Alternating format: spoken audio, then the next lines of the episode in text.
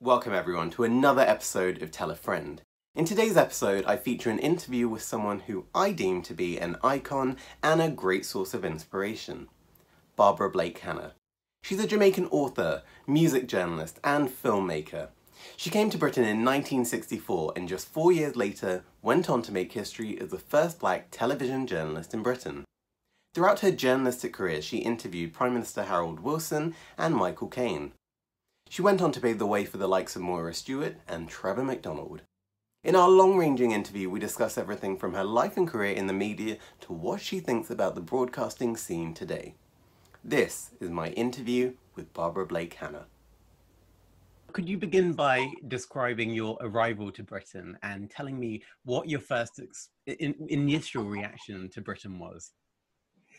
Well, actually, I was living in Jamaica working as a journalist with a PR company when a friend of mine, a girlfriend of mine named Beverly Anderson, who later became the prime minister's wife, but she was then working with a television company and a film, she was trying to find extras for a movie that was being filmed in Jamaica. The film was called A High Wind in Jamaica. Very nice, start Anthony Quinn, among other people. Very excellent film. And they needed extras, so she got me a job, Spanish speaking extras. I spoke Spanish. She got me a job on the film. And while I was working on it, just as an extra, um, the director's wife said, We need some people who are willing to come to England and be extras when we shoot in the studio. Would you like to be one of them? And of course, I said yes, because everybody was trying to get to England in the 60s. We'd just become independent in Jamaica we all had, we were British though, we all had British passports. So I said yes, and I came to England on such a trip. There were three of us, Beverly Anderson, myself, and an actress named Maud Fuller. And we came, they put us up for a few days in a hotel in, in Knightsbridge. But then we were on our own and then they filmed and we, you know, the filming was over. I just realized I never wanted to be a movie star and then we were there in London. Beverly had a sister who had a flat in London, and we went and shared with her. Um, and then began the business of trying to find somewhere of my own to live. And there began the whole history of being Black in Britain, you know, because accommodation was really, really hard for those of us with skin this color we were just not accepted. It was very difficult to find accommodation. You had to live somewhere really, really awful places. I mean, then Notting Hill Gate was the place to look first. Notting Hill and Brixton, well, Notting Hill this side of the river. And it was Notting Hill Gate, Ladbroke Grove was just derelict buildings, buildings with, you know, rotting masonry and garbage in the front yard and people rented out rooms that you know had peeling wallpaper and bad plumbing if it had any at all but that's what we could have. And i shared we didn't we uh, shared with beverly and her sister for a while and after trudging around the real estate companies and not getting anywhere i finally got lucky because one of the actors on the film asked the landlady in the block he was living in in Earl's Court if she would rent a room to a decent young lady.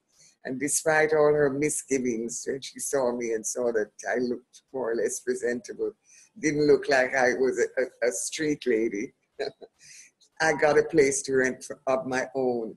It was just a bed sitter, one room with a little bath attached and a gas fire.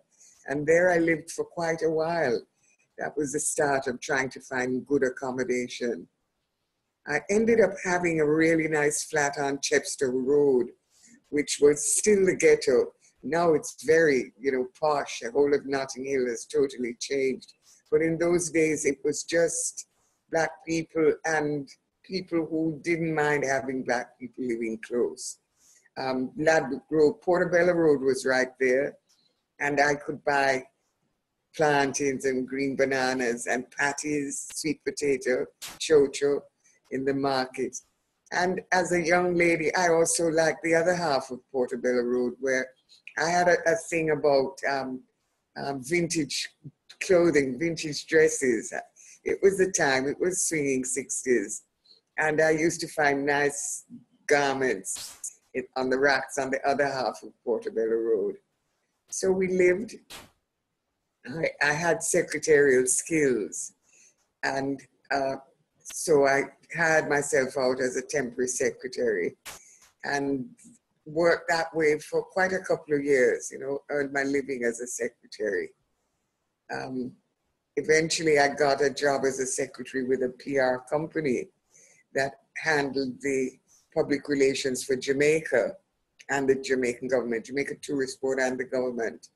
And I, while I was working there, another lady was talking about the fact that she'd just done the exams for the Institute of Public Relations. And I said, well, hey, you know, I've been doing public relations in Jamaica. Let me try and do the exams. And I did. And that gave me my first qualifications as a graduate of the Institute of Public Relations. So I took the qualifications to the boss and he said, okay, and upgraded me and gave me the job of the PR officer for the Jamaica Tourist Board account. And that was very nice. That was like, you know, a step up, a step up, another step.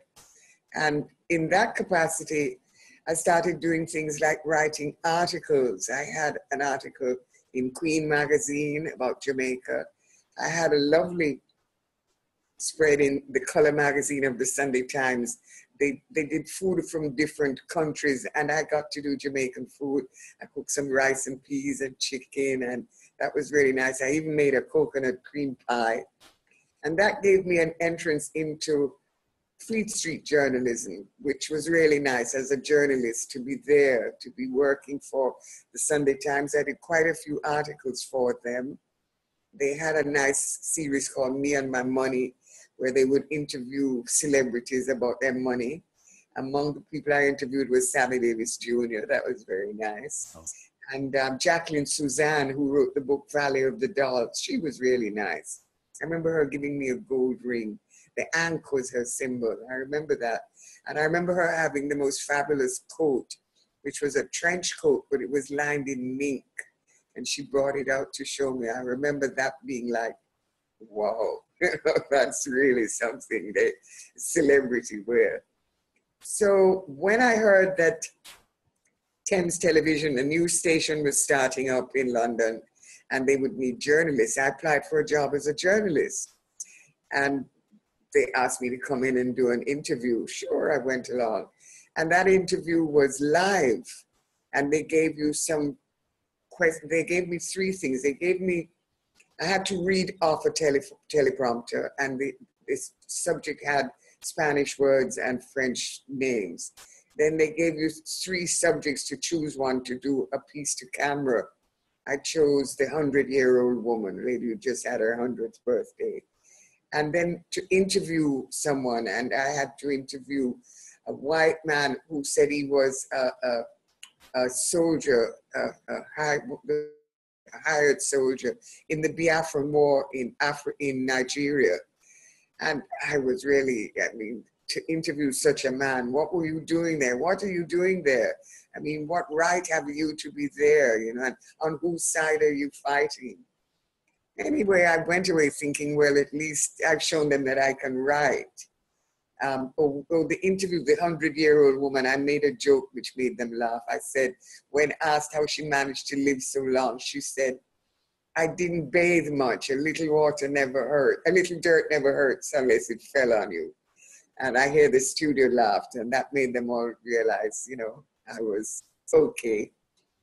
And about three weeks later, I got a call saying, We'd like you to be in the studio. I thought, well, cool, because I'd done some stuff like that in Jamaica. There was a quiz show and there were live television commercials, and sometimes I got to read the news. So, no big thing. And I went along for my job. I was so astonished. It made the front page of every British newspaper. When the journalists, when we would take me into the room with Eamonn Andrews, and the other two was a girl journalist and a man. The journalists all rushed out of the room and they all went to file their stories. It was on the front page of every newspaper except the Daily Express, which then had a rule that black people should not be on their front pages. so that's kind of the story of how I came to be on the, the first journalist on black journalist on British television, I should say. And what was that experience like being a black uh, prominent on screen talent at such a divisive time? I didn't know really. It was what happened to me as I was doing the job that made me realize how different it was. Because I mean, don't forget now, by then I'd had four years of being black in Britain. So you kind of knew how people would expect you. I mean, my first job was to do something in, in the East End, some gang affair, gang shooting. And I thought, oh goodness, they're going to. But they were very nice. They were quite cool to me. They didn't mind at all you know, those kind of people were okay. But sometimes you'd go somewhere and people would be like, oh, the black person. And you'd be like, that's weird. But the people who came into the studio were quite fine. You know, we I remember Jack Benny once, we had to interview him. Sir Francis Chichester, who was the first man to sail unaided around the world. And the cat who ate oysters. I mean, I hate oysters. We had to interview all these people. But you just did it. You know, it was my job to speak to people, and I enjoyed that very much. We we had researchers who would research the story, and they'd say, "Well, Barbara, this is the angle I think you should take on this, and this is some information about the person or about the the, the newsworthy item that you need to know." And then maybe we'd sit with the producer. I had a very nice one named Alex Valentine. We'd sit with him, and he'd say, "Well." do it like this and I'd like to hear about this and so on. So you'd get guidance. But basically it was left up to you and you know the studio people would be counting you down to come out of the interview and you'd see this camera's on or that camera's on or you know but it was just the work and I did it. I did it. It wasn't hard. now, at the risk of uh, asking an obvious question, what was the reception you got from white audiences? Well, this is when this is what I discovered. First of all, I discovered many, many, many years later, like when I'm living in Jamaica now, that black people actually were glad and very proud to see me on television screens. But they never once thought of writing in a letter or phoning in to say that, which would have balanced out the fact that white people were calling in and saying, get that nigger off our screens. They said it just like that. And I didn't even know, I didn't know until it was coming up to be time for my contract to be renewed. I had initially a nine month contract. And I was called to a meeting one day with the other producer who was a woman, I forget her name. And they said, Barbara, we won't be renewing your contract because the audience, you know, is objecting to you. And they even showed me letters people had written in. Well, I was just astonished, but it's their country. I know they don't like black people. And I mean, that was just the beginning of the 60s. Angela Davis and the Black Panthers, Malcolm X, that was just happening that consciousness and that education of myself as a black person was just beginning to happen. The Supremes had just made hits over Bob Dylan, you know? Black music was just rising up. Jimi Hendrix played the Star Spangled Banner at Woodstock and blew everyone's mind. The Beatles had gone to India. Make Love Not War, the, the American kids were, were protesting the Vietnam War. And Germaine Greer, an Australian writer, who happened to be a good friend of mine, she had written The Female Eunuch, the book that liberated women, all women, black, white, big, small, young, old. And my consciousness was just opening. So I had no way to object or feel any way different may, I may have thought it as I sat down and read about what was happening with Angela Davis, George Jackson. Maybe I was thinking, but it was just growing gradually. I just accepted it. um, a few months later, I had an agent, in fact, the same agent as David Frost, I, which was nice. Nice lady. She got me a job with ATV in Birmingham. And Birmingham, well, I didn't realize how much racism was in Birmingham, but Birmingham was the home of Enoch Powell, who was the man who really exacerbated race relations in Britain in the 60s. He's the man who said that if, if more immigrants were allowed in from the Caribbean, the rivers would run with blood. Rivers of Blood was his most famous speech. And at the time when they had an immigration debate in Parliament, people rioted. The dockers lined up outside in protest against more black people being allowed in. Ian Smith in, in Rhodesia, it was then called, had declared Universal Declaration of Independence, saying, this is a white country and I'm now the prime minister. And it was just a, a razor's edge we were walking on as black people. You didn't know, I mean, in the bus, no one wanted to sit next to you. You didn't take the tube because, you know, nobody wanted to touch you it was a really hard time, the 60s, to be black in Britain. But what was happening, the liberation of people's minds through, as I said, things like the music the Beatles was making, the swinging 60s, the young people in Britain identified with what was happening in white America, make love, not war. Make love, not war. That was all, it wasn't just a sexist statement or a sexual statement. It was about love, as in love of humanity, real love. Make love, not war. And the whole of that movement, the liberation of women, gave me a, a basis on which to stand as a free person, which was really nice, you know? And by the time, um, I mean, I remember in Birmingham, I wasn't, I couldn't get a room at the hotel I still had my flat in London, but I had to take the train up to Birmingham every morning, Monday to Friday, to do the program and back down at nights because I no hotel would rent me a room. Finally, I got a room in the YWCA, which was like the place where weird ladies stayed. And I was one of the weird ladies. And I would sleep there at night and still come back to London at weekends. So I wasn't sad when my contract at ATV Birmingham ended.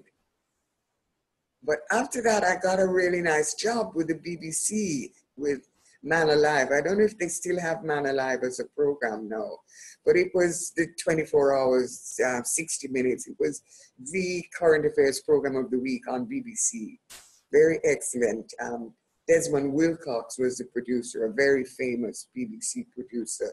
And working on that program was really nice. It was the most prestigious program on BBC television. And I was really honored to be on it. I learned a lot about production. I wasn't a, a, a, an in camera person then. I was behind the camera. I was in producer training, let's say. Um, we did, my first film was on was a, a story on old age pensioners and the staff said, Oh, Barbara, they've really given you a doozy that one. That's one a hard story to do. But I found it interesting because going and finding these old people to interview made me see what my life would be like as an old person in Britain.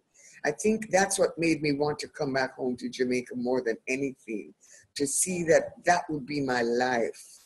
And it wasn't a pretty life at all. But the second film, the second story we did was a co-production with Time Life on the Cannes Film Festival, which came about by my suggestion because I had filmmaker friends, um, the Merchant Ivory film producers, James Ivory and Ismail Merchant. Ismail was an Indian, James an American. They made some excellent films. They had a film in the Cannes Film Festival, and they were really my good friends. And they said, Hey, Barbara, we've got a film in the Cannes Film Festival. Why doesn't your program do a, a film? So said, so done. So we went to Cannes and did a film on the Cannes Film Festival. And that was really nice. That was really nice. Being in Cannes, you know, and seeing filmmaking at its very best. I mean, I'm a film fan from way back, and going to the movies in England had been the real pleasure of my life. seeing films from all over the world in all different languages, you know, just films. I love that. So the Cannes Film Festival was great. Um, as a result of that, when I got back to London, I got a call from Jamaica. And this was Chris Blackwell telling me that Perry Henzell just made the first Jamaican movie, and they would like me to be the PR, and this was the Harder They Come. And that was the door that opened up my way back to Jamaica. So that's that was my eight years in England, and it was really time to go home. I had, my consciousness had been raised by Black America, and I was seeing myself as a Black woman. Being in Cannes as a Black woman was also very interesting. And I was able to be, I remember um, Marvin Gaye and those guys had hit records at the time. It was a time of Black, black music. And it was really nice because then somehow you were at a point where Black culture had risen and was still rising. And there was I going back into the most black culture rising of all, Rastafari, through reggae music. So I'd had a perfect journey from Ladbroke Grove and, and the blackest, the blackest times for black people, right up to the heights of our culture now, to reggae and Rastafari. It's, uh, it's interesting you mention uh, this burgeoning uh, Black Power movement in Britain. So, like we saw with the arrival of Stokely Carmichael in '67, Malcolm X. Obviously, you were aware of it, but were you involved in uh, the Black Power radicalism? I couldn't be. It, it hardly existed in, in London. Um, you know, at the West Indian Students' Union were um, black people, mostly Caribbean. But they were very much into socialist revolution, wanting to go back to their countries and help run the country, whether it was Jamaica, and many of them did, or Africa. Um, the Black Power movement, I mean, I remember going back through London in the 70s from a trip to Iraq. And that was the first time I met Linton Kwesi Johnson, and he had just did his book of poetry. But in the late 60s, Linton was a baby, you know what I mean? He hadn't written his, his you know, groundbreaking book of poems yet. But Brixton was getting, was gathering up fuel, um, racial fuel, to produce the people that it did. I mean, Brixton was just a place you went to if you wanted to buy Jamaican food, but it was a dangerous place. You know, it was a dangerous place to be, as dangerous as Ladbroke Grove. But what we had as Black revolutionaries, we had Michael X, who decided to, he was a, a, a Black slumlord, or he worked for the, the real slumlord, which whose name was Rackham, I think, Rack, Rachman. And he was a real bad man, but he decided to, to try and act as a Black revolutionary and his fate, his life was a disaster. I mean, I feel sorry for what eventually happened to him, but his effort, you know, made all we couldn't do anything with him walking around saying, I'm I'm gonna be the, the black leader in, in Britain. That couldn't happen, you know? And as I say, we had some black Marxist Leninists who would be like George Padmore was their hero.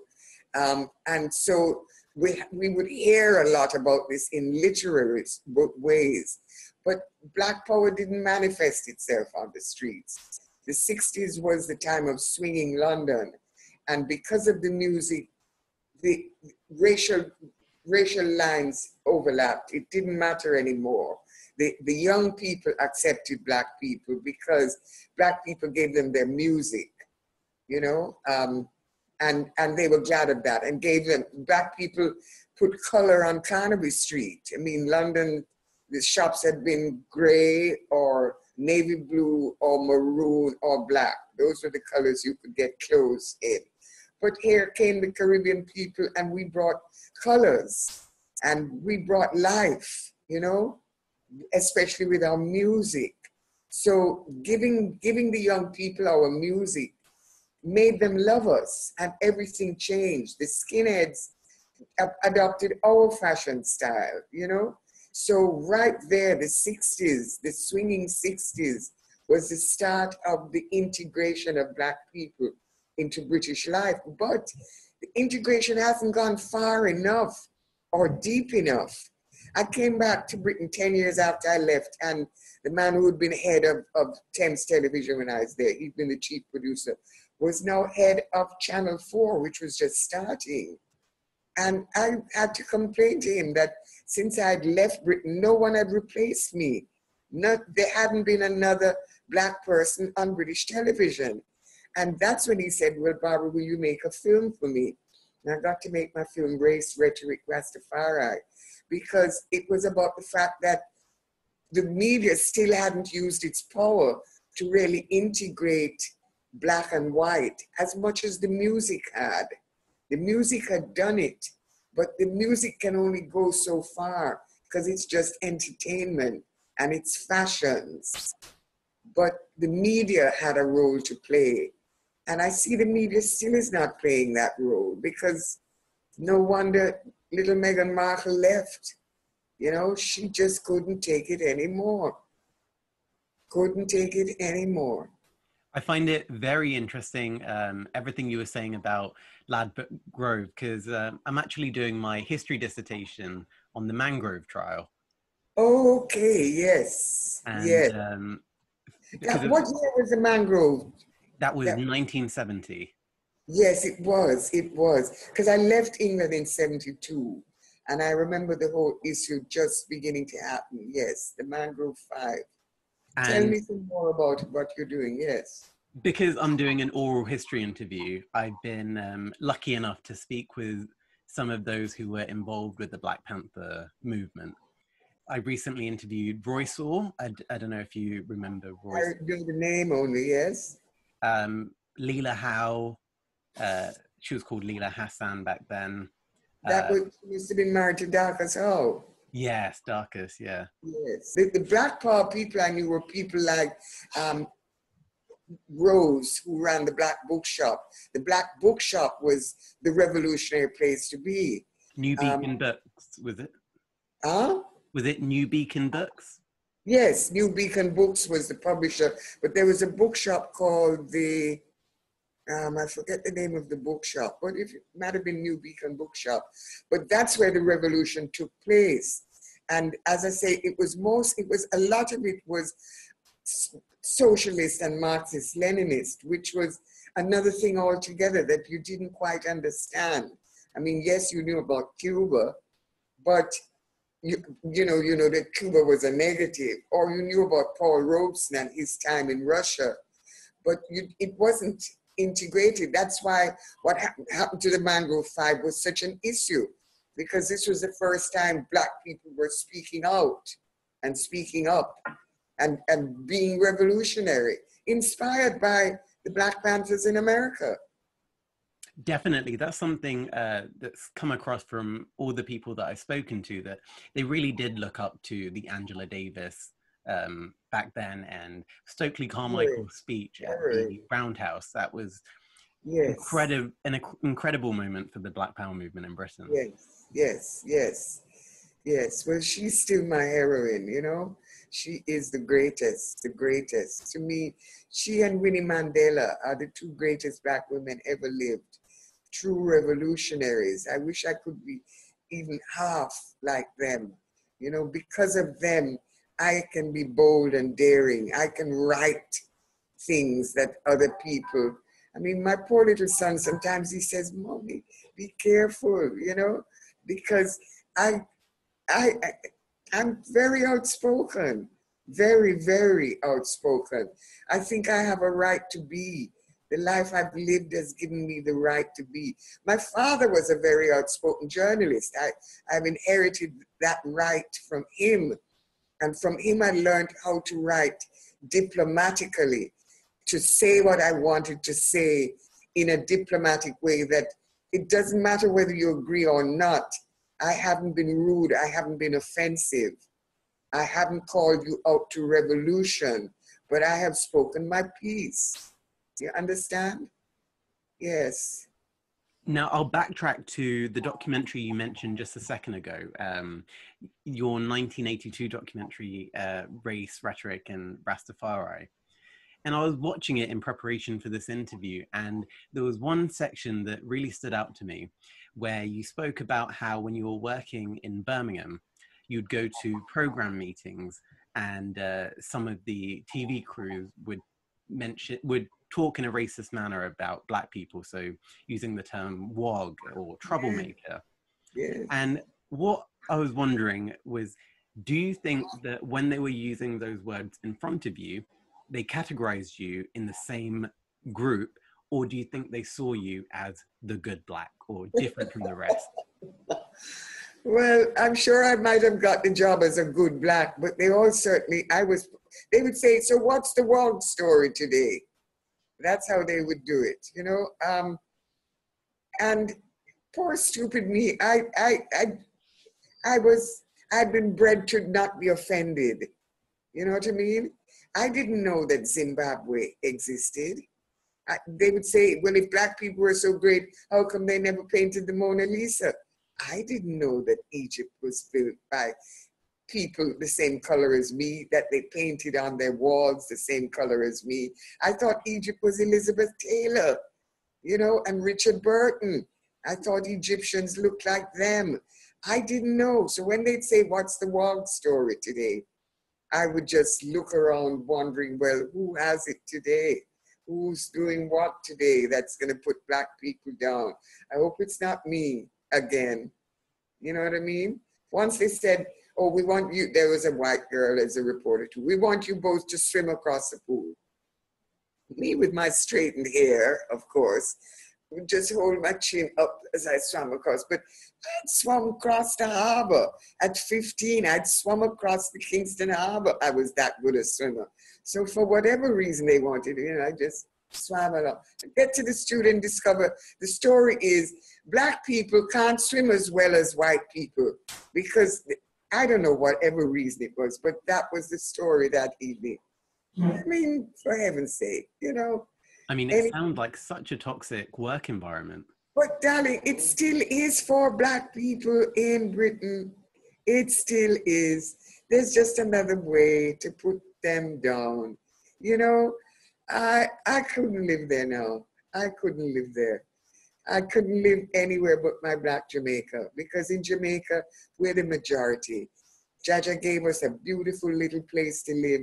And if we just were to get ourselves together, we all could make a living here so easily. They should give land to everybody because when slavery finished, we got no land, you know. And we've got acres and acres of beautiful land that needs food to be grown on it so people like you in England can get it to eat.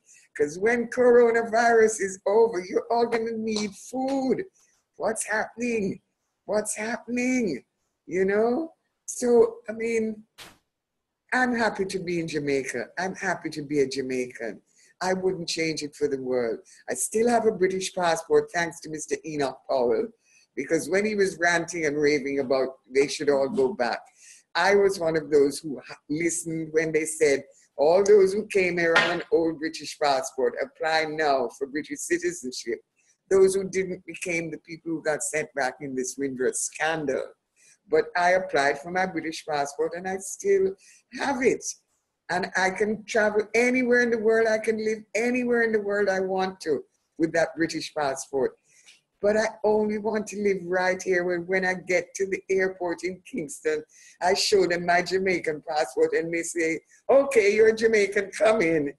You know, that's cool with me. When I get to the other side, I'll take out my British passport and show, yes, yes, I have a right to come in here.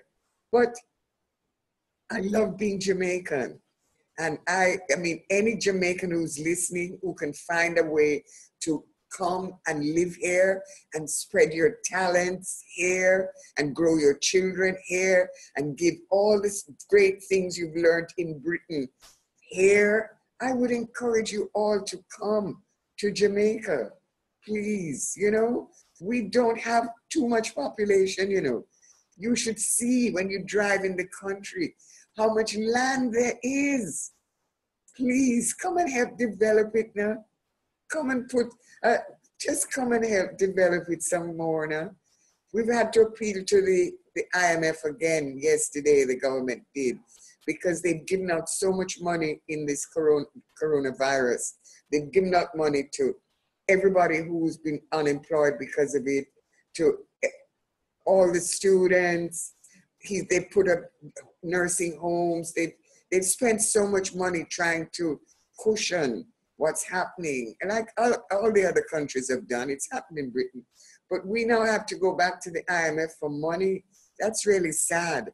I want to see us get back on our feet as fast as possible because Jamaica is paradise on earth. It really is, darling. It really is. Yes.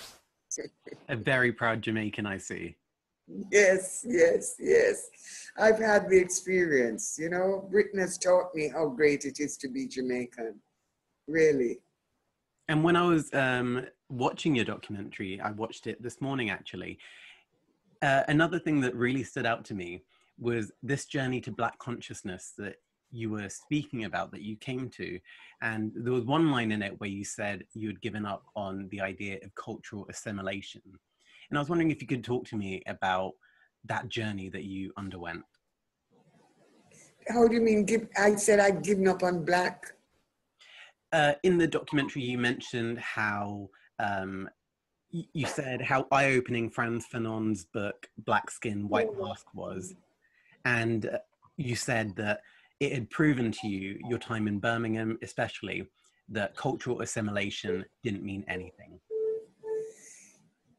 That cultural assimilation just is not is not going to happen. Is that what I said? Yeah, you said it wasn't the way to free yourself as a black person to assimilate. Oh, no, it's because it's kind of impossible. You can go so excuse me so far along that road but there comes a dead end point where you can no longer blend. It's not like stirring coffee. There's a point where you have to just be your full self. um, I don't know how to explain it better because it makes it seem like I'm saying you must be racist, and I'm not saying that at all. Um, you, you, you must take your full humanity as people of other races take their full humanity. The, the white person is born with a feeling of all rightness. I won't even call it racial superiority, but they just know from birth that they're all right. Their way, oh. everything is all right. We need to get to that position. And th- that's the position when we will be accepted Bob Marley says, emancipate yourself from mental slavery. And that's really what we need to do. Most of us are not emancipated. You know, it's like I have a, a, a lady friend on Facebook. She's just come on recently. We have a lot in common. She lives in New York. She goes to the ballet. I love the ballet. Um, she, she travels around the world. I love travel.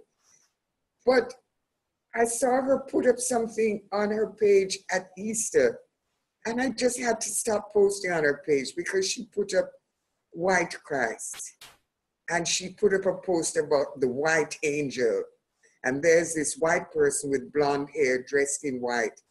And I liberated myself from that so long ago. I, I learned that Christ is black. Marcus Garvey taught me that. And then the Rastas made me see that through the personification of Emperor Haile Selassie and then Emperor Haile Selassie, his whole Ethiopian Orthodox Christianity is of black icons, black Madonna and Christ, black, black icons in the churches. It being the oldest Christian church in history from, from chapter 8 in Acts of the Apostles. You know, Ethiopia has been worshiping the Christus. So to see her still stuck in that white brainwashing makes me unable to put up a post on her page anymore. I can like her page, but whereas I used to come on and have little chats, it's like I can't because I can't have it seem that I endorse her in that format. And what I should do is find some gentle way to teach her. But all I can do, I remember the day I saw that, I went and put up a, a, a video of the O'Jays singing Ship Ahoy. Ship ahoy, ship ahoy, ship ahoy. But the song begins with the sound of, of a boat creaking and the sails flapping and the whip. And that's what the song says. This, I can't bear the sound of the whip. And I put that song up in the hope that she could listen to it and see why I can never anymore endorse that whiteness. Because the, the whole story of my being here, of my being in America or in England, begins with the crack of the whip on that slave ship. And I can never ever forget the history of those people that has created the history of my people. And many of them see how wrong their history is and have turned themselves to make compensation and compensation if it's even only just in love. But I, my eyes are open. I, the chains are off my brain from the 70s, from I first heard, and from the 60s, Angela Davis and Marcus Mosiah Garvey, Rastafari, Emperor Haile Selassie. So what I'm saying is you have to find your full black self and live in that full black self, just like you live in your own house. And next door is a nice house with nice neighbors, and you and them talk regularly. You go to tea there, and they come over and have ackee and saltfish in your house. But that's two different houses. Occupy your house fully because they occupy their house fully and meet as equals and as friends, not as inferior and superior. And until you occupy your full black self, you will always be inferior. You always will be. And plenty of us have a lot of white blood in them. I don't know if you can see. My mother was a very fair skinned lady. She movie star kind of looks. So I have a mix. My father was a full black African man, and I have that mix. But nothing is ever, England taught me, no, Barbara, you're not half white, you're black. So any one of you, look at Meghan Markle. I go there again, you know. The lady has never denied being a black person.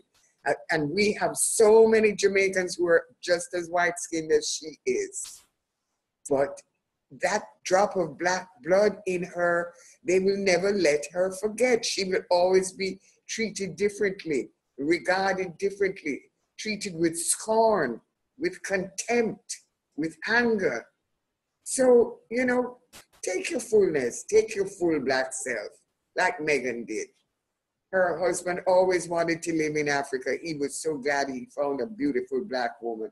Let them say what they want to say. I'm so glad they stepped away, you know, truly. Don't take racism. Don't take it half served. Don't don't take half likes. Take the full take it full. Take it full. And anytime you get vexed, save up your money and go live in a black country. It's not perfect. England isn't perfect either. Go live in a black country. There are lots of little islands down there that are so cute. Have no problem. Would love someone like you living there. Cute is the word I can say. Not tough like Jamaica, you know. Jamaica's not cute. so take your pick take your pick. You know, get out, man. Be be a majority. Be a majority. Beyonce and her husband come here, they love it. Black people. They drive around Trenchtown and do their video. And some people go, oh, hi, big, big hi, Jay-Z, hi, Beyonce. Nobody's beating down their door and. Because, well, we've seen celebrities, you know, we have our few, we have Usain Bolt, we have Bob Marley, we have Jimmy Cliff, we have some celebrities. Okay. Ah, nice to see you, Beyonce. Hey, Kanye. Oh, nice. Live in a black country now. come live in a black country. When it gets too much for you, when you the last person has spat on you, just spend six months in a black country, you know? Just even if it's just six months. Yeah. And on the subject of uh, Meghan Markle, like you brought up just a second ago, we see that not only does she deal with uh, racism, but also sexism. And my next question to you is Do you think your identity as a woman added an additional challenge when you were in Britain? Yes. You know, I'm not one of those women who was pretty first and then intelligent second. I always had to be intelligent first. So I hardly ever noticed I was pretty. It's years after I might look at a picture and say, well, or people would say, but Barbara, you were, they, I never was told this at the time, oh, you're pretty or beautiful or whatever, because I was always being on the brain power level. But I realize now that looking good is always valuable. Um, Harry wouldn't have noticed Meghan if she wasn't pretty, because there are plenty girls light skinned brown who aren't pretty either. Um, I'm sure that the fact that uh, that the producer who worked with me was a man liked the fact that I was pretty, whatever. But he liked most of all that he could sit down and have an intelligent conversation with me. And I've always been fortunate in that respect that things I've done have been because of my intellectual abilities, not because I was pretty. Um, I, I was appointed a senator because of letters to the editor that I wrote. And I mean, I immediately got pregnant and was pregnant for the first nine months I was a senator. So it was nothing to do with any pretty face sitting on the opposite side. It doesn't, it doesn't have to be. Sexism rules. But I've also been fortunate that one person I've worked with a lot and I'm working with once again is the Lady Minister of Culture and Entertainment, um, Minister Olivia Babsy Grange. And I met her first when I was a senator. So was she. She was a government senator in charge of culture. I was opposition. But we, we moved very well together because of culture. And she's always been someone who was, you know, there have been assignments. She's given me numerous assignments. Now I'm the consultant mainly to do with Rastafari affairs, cultural affairs. But therefore, working with her, there's no sexism involved at all. It's really nice to have a woman boss. But I, I've worked with men, yes, and I see situations, not in job, but in life, where if I would just played the pretty girl role, uh, role, I would have got this or that. But at the end of the day, I'm glad not to have gone that road because I see the road that other girls went and what happened to them. And here I am, you know, coming up to 80 years old, still in good nick, they might say, and highly respected. I've received several awards of, you know, of honor, the Order of Distinction of Jamaica being the highest. But Ethiopian Crown Council has awarded me, my, my school that I went to, um, the Black British Entertainment, Film and Television Artists. I've been awarded not because of being a woman, and definitely not for being pretty in any way. The only award I get for being pretty is my little son, who will love me up and say, Oh, my pretty mommy. But, you know, other than that, I don't really get it. Because of how I dress, when I walk on the street, men don't call out sexy comments to me. Men say to me, Oh, my queen, I wish I had a wife like you. That's what they say to me. Is a queen like you, I look, you know, sister, empress, mama. You know, that's what I get on the street. So I don't have to worry at all. Rastafari taught me that. It says dress in such a way that you don't rise up the sap in a man. And that's a very important lesson for a woman to learn. Because you, you get into a lot of trouble when you rise up the sap in a man. You have to be able to deal with it. As a woman, I say this woman to woman. And it's not easy to deal with men when you rise up the sap in them. Some women are wise. Some women are cunning, crafty. But most of the time, we're just helpless fools who are flattered, easily flattered. And men know this, so they aim their gun of flattery and subdue so many innocent women who are who think who are vain enough to think that beauty is something valuable. Beauty goes so quickly, so easily. You know, it's irrelevant. there's, a Judge Judy quote that uh, sums this up very well. She says, "Stupid lasts forever, beauty fades." Exactly, exactly, exactly, exactly. It's something well worth remembering. And I knew that long ago, I tell you, long, long, long ago. Yes, yes, yes. My mother was very beautiful, you see. So I, I never, I guess I had an inferiority complex because I'd never be as beautiful as my mother, you know what I mean? So I never had any beauty problems at all, you know, it didn't matter. It didn't matter. And I've avoided sexism. I know that. I know that. I mean, good friends I have. Good friends I have. I, I must call Beverly Manley's name again. Beverly Anderson, she was. Married Prime Minister Michael Manley. These are all my good friends, you know. On the one hand, Minister Babsy Grange. On the other hand, Beverly Manley. My good girlfriends, you know what I mean? And I have lots of white girlfriends as well, you know. I have lots of friends of all colors. I have lots of white friends who are real friends my friends. You know what I mean? I, I have friends. I have friends who are blind. Stevie Wonder is blind and he's my friend. He don't know whether I'm pretty or not.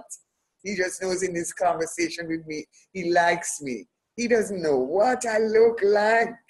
You know what I mean? Yes, Stevie Wonder is my friend. yes, yes. And when you were working uh, as a journalist, here in Britain. What was the office environment like? Did you feel that you had other women there who had your back, or did you feel you were just out there on your own? You mean as a TV journalist? Yeah. Yes, I had girlfriends in the office and male friends in the office. Um, but women's consciousness wasn't as acute then. Germaine Greer had just written her book. That was the book that liberated women in Britain and around the world and made us realize we we had, you know, a rights consciousness, a right to be a woman and rights of equality, rights of motherhood and rights of, of not being mothers. She was really the pioneer that, that freed our minds as women. But she, her book was what, 68, 69, thereabouts, it was published. We were just becoming, we were just becoming aware, you know? Yes. And when you look, well, when you turn on TV today in Jamaica or when you see British TV, what do you think when you see black and brown females and men on TV thinking back to the tough time you endured? I am so thrilled because a lot of them communicate with me, you know. They write to me, send me messages, do little interviews, little chats, quite a few of them. And it's such a pleasure. It's a delight. I mean, I, I see them and I'm just astonished. I, I see quite a few of them. There's one who broadcasts Africa stories.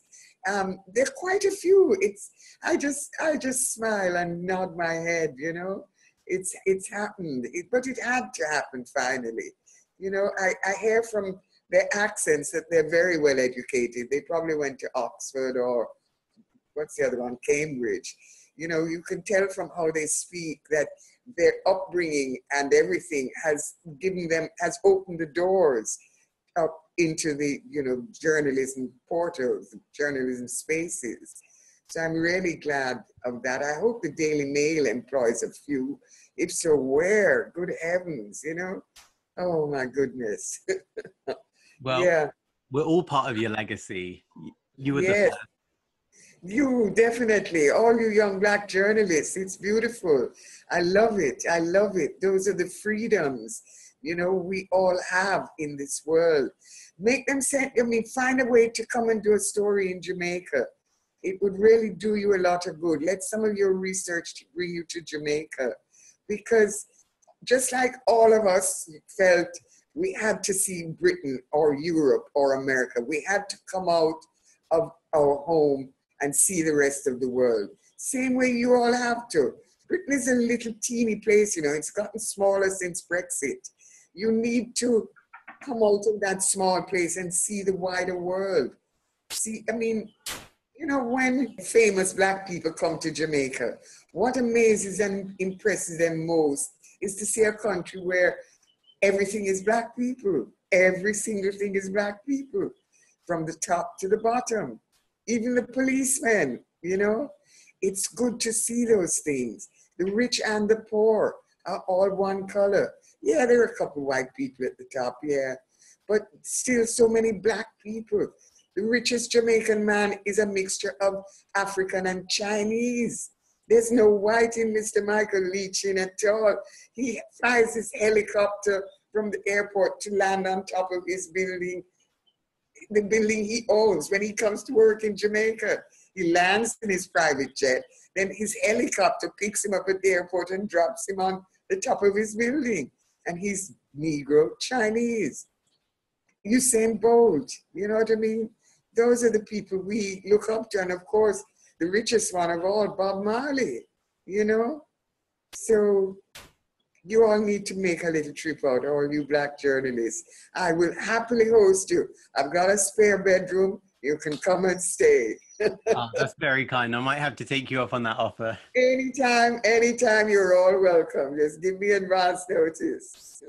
now, over here in Britain, even today, there's still a lot of uproar about the lack of diversity and lack of inclusion on TV, be it news, be it entertainment.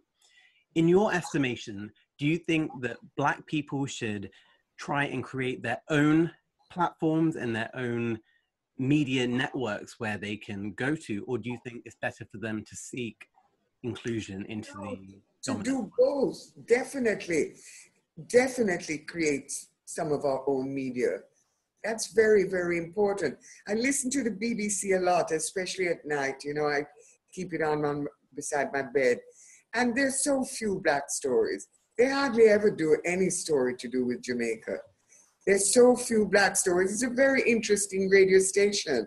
I've learned a lot of things about the world, about poets and musicians and countries and issues. You know, I know what it's like when trans people who changed sex and want to change back to the sex that they originally were. I've learned so many things, but so little about Africa and very, almost nothing about Jamaica. And so many things are happening. So much is happening in this part of the world. You know, it would be good to have more of a mixture. So you all need to start some of your own stations, your own magazines. I mean, there needs to be a British essence. Why isn't there a British essence? You've got Naomi Campbell. You've got, um, what's that lady? She's now become the Marchioness of Bath. Um, what's her name? That black um, Marchioness. Um, yeah, I, I, know the one you're talking about. Yes. Yes, I mean you've got a lot that you could put in in a black essence, and you had Meghan, You had Meghan. You need a black radio TV station, definitely. And I don't see why you don't. I mean, you should be able to find investors from Africa and the Caribbean to invest in such a station. You should try. You should try.